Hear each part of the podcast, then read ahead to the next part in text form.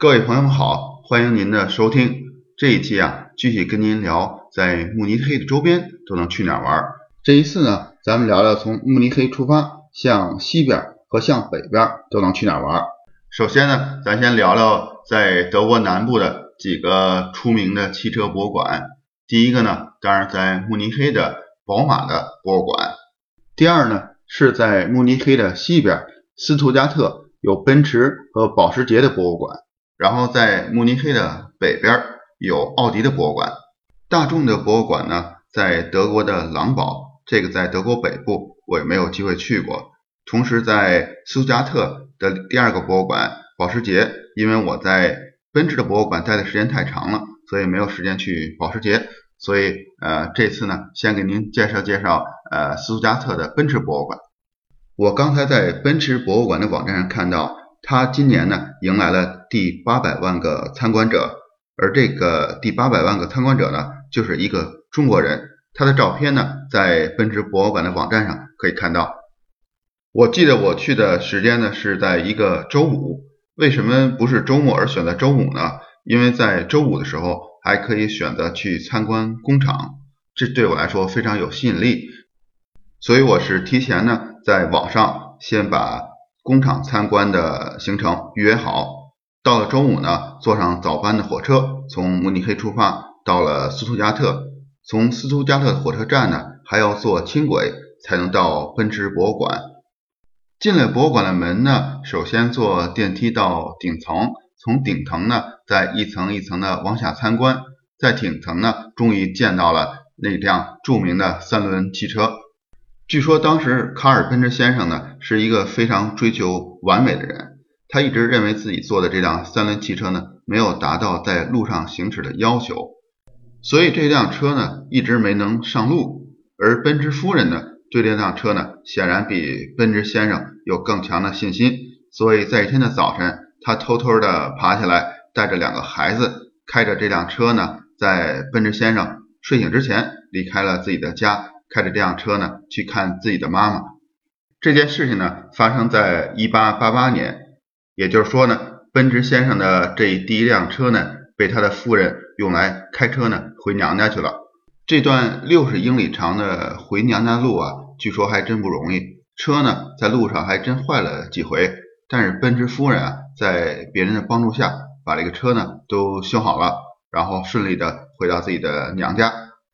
我之所以能够在奔驰博物馆待上一整天，并不完全是因为这些展品，更多的呢是因为在奔驰发展史上所产生的这一段一段的故事把我吸引住了。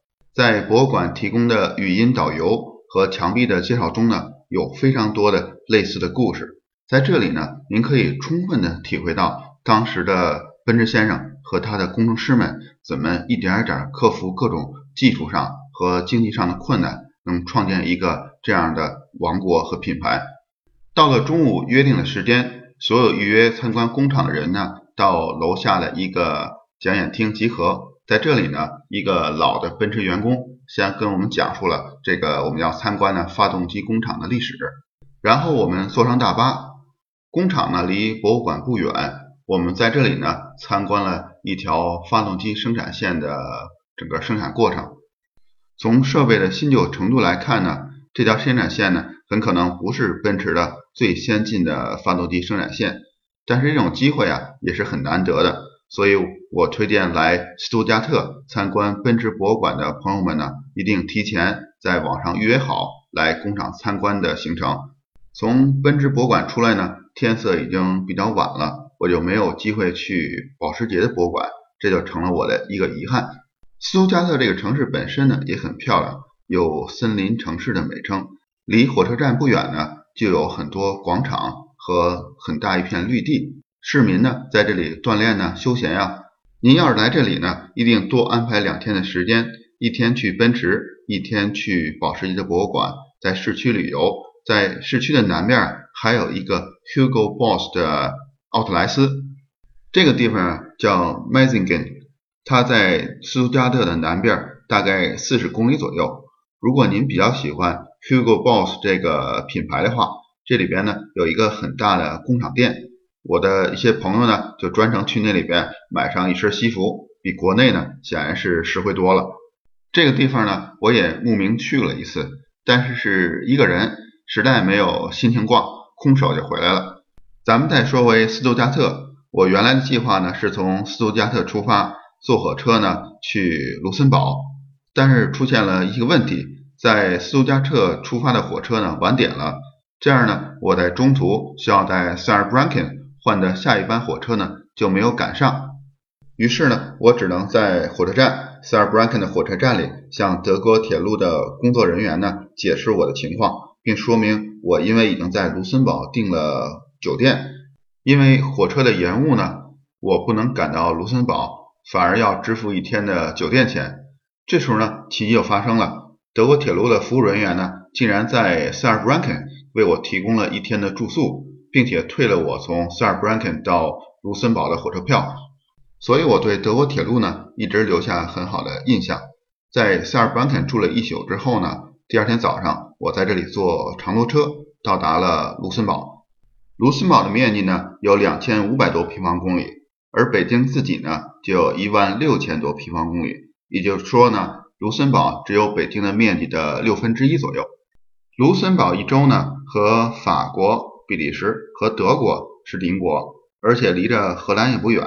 我遇到一个卢森堡人，他跟我开玩笑说，他这一辈子啊没时间干别的，就得学不同的语言。最有意思呢是卢森堡在一个峡谷边上，所以它的一部分城市呢是在谷底，一部分呢是在峡谷的上面。这个城市的结构实在是太有意思了，不知道世界上还有没有其他的城市能做成这样。正在我在这个峡谷的边上，上边下边的来回的暴走，一个人啊把我拦住了。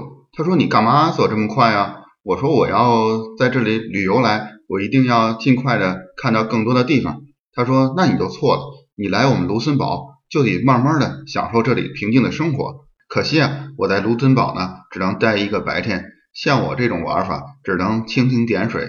要想真正的……”理解和体会在欧洲各个国家的这种文化呀，真是需要每个地方多停留几天。慕尼黑的西边呢，咱就先聊到这儿。咱们再聊聊呢，像慕尼黑的北边都能去哪玩？在慕尼黑的北边郊区有一个小的城市呢，叫达豪。这个城市啊，不用坐火车，只要从慕尼黑的火车站呢坐快轨就可以到。在达豪呢，有一个在二战期间。德国纳粹关押犹太人的集中营，虽然达豪没有像波兰的奥斯维辛集中营那么完好的保留下来，在这里呢，大部分的营房都已经夷为平地了，但是在这里还能看到呃像毒气室和火化尸体的房间，在展厅呢也可以读到关于这部分伤痛的历史的记录，在一个墙壁上有不同的语言写的文字。用英语写的是 Never again。好了，咱们不说这个沉重的话题。从慕尼黑呢，再往北更远一点，有一个城市呢叫 Ingolstadt。这个城市呢可能不出名，但是这里啊有另外一个汽车博物馆，它就是奥迪的博物馆。奥迪的博物馆呢，比起宝马和奔驰的博物馆呢，规模上就要小很多了。但是我相信奥迪车的粉丝们来到这里呢，也肯定不会失望的。到了这里呢，我才明白为什么奥迪的标志呢是用四个圈儿，因为奥迪呢是由四家公司组成的，所以每个圈呢就代表其中的一家公司。在奥迪博物馆呢展示着这四家公司在合并之前，他们分别生产的产品，有的呢还包括自行车。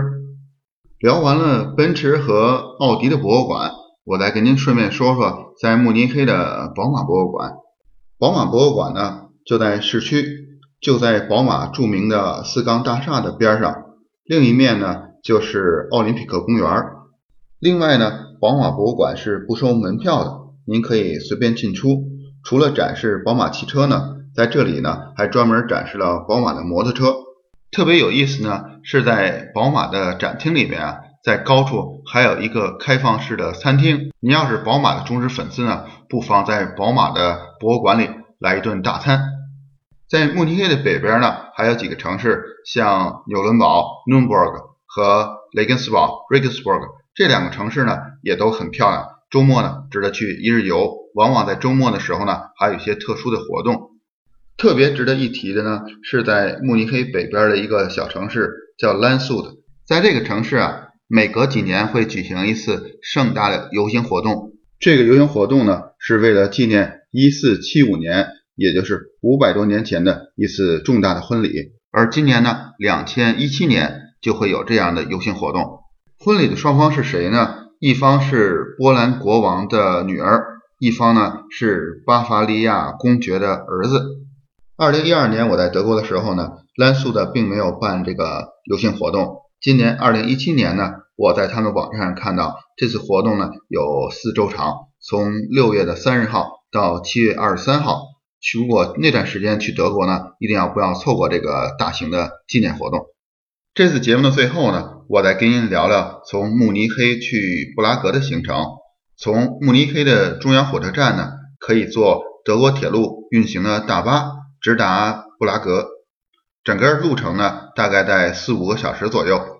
订票呢就在德国铁路的网站上预订，因为我们订的票呢时间上比较早，所以就坐上了第二层的第一排座椅，这样呢非常方便我们观赏周围一路的风光。到了布拉格呢，除了观光之外呢，还要做两件事情，这两件事情啊都跟吃有关。第一呢要去好兵帅克餐厅，好兵帅克呢是我小时候看的一个电影。现在呢，已经忘了情节了，但是好兵帅克餐厅呢，一定要去。第二呢，是去一种酒吧式的餐厅，在这种餐厅吃饭喝啤酒的时候，酒呢不是从瓶子里来的，而是在每一个桌子上啊有一个水龙头，打开水龙头，啤酒就流出来。这个啤酒的管路上啊，还有一块水表，应该说是啤酒表，它能显示出这个桌子呢喝了多少啤酒。这只表上的数字呢，不只是在最后结账时收费用，而且在餐厅的中间呀，有一块大的屏幕，屏幕上显示着这个餐厅里所有桌子上各个桌子喝酒的量。准确的说呢，它显示的排名呢，不只是在这家餐厅，而是在这个餐厅的所有连锁的餐馆或者叫酒吧里边喝酒的排名。这真是一个非常好的创意。来这里的客人呢，喝的也尽兴，酒吧呢也能卖出更多的啤酒来。这种类似酒吧的餐厅呢，生意都非常好，所以您到了之后呢，一定要提前预定。好了，现在您知道去哪儿大碗吃肉，也知道去哪儿大碗喝酒了。咱们现在再聊聊这个观光的问题。首先呢，第一个景点，我觉得最棒的就是圣维特大教堂。这个教堂在我个人的经历当中呢。除了梵蒂冈的教堂之外，它呢是最让我震撼。这个教堂呢是收费的，但是在门口的一进门的一块区域是向游人免费开放的，所以呢，咱们不用买门票也可以进入教堂，看到教堂内部的全貌。从教堂出来之后呢，我在它侧面广场的长椅上坐下，看着这个教堂的外观的全貌，真是久久的不想离开。嗯，我不知道您到了之后。会不会也有跟我同样的这种想法？教堂的附近呢，有一条安静的小巷子，叫黄金巷。捷克著名的作家卡夫卡曾经在这里边居住过两年。教堂所在的城堡区呢，和市中心呢，隔着伏尔塔瓦河，在河上呢，有一座特别有历史价值的大桥，或者叫石桥——查理大桥。这座大桥呢，建于一三五七年，是现在欧洲。最具有历史和最长的一座大桥，在桥上呢有几十座雕像，但是这些雕像的原件呢都已经放到博物馆里了。现在桥上呢基本上都是复制品。回到老城区的市中心的广场，像许多欧洲的城市一样，一边呢是市政厅，一边呢是教堂。在老市政厅的钟塔上呢有一个著名的天文钟，这个天文钟呢分成两层。我呢就不跟您描述了，您可以在网上呢找到他的照片。我想提醒您呢，是在每天的正午十二点报时的时候，在这个钟里面呢会走出耶稣的十二个门徒，并且有一只雄鸡呢出来报时，所以呢您千万不要错过这个时间。除了这个天文钟之外呢，在老市政厅广场每个建筑呢都是那么精美，让我们想把它们放在眼里。永远记住。当然了，这些东西带不走，唯一能带走的呢，就是在这个市政厅旁边呢买一个冰激凌，装在肚子里带回来。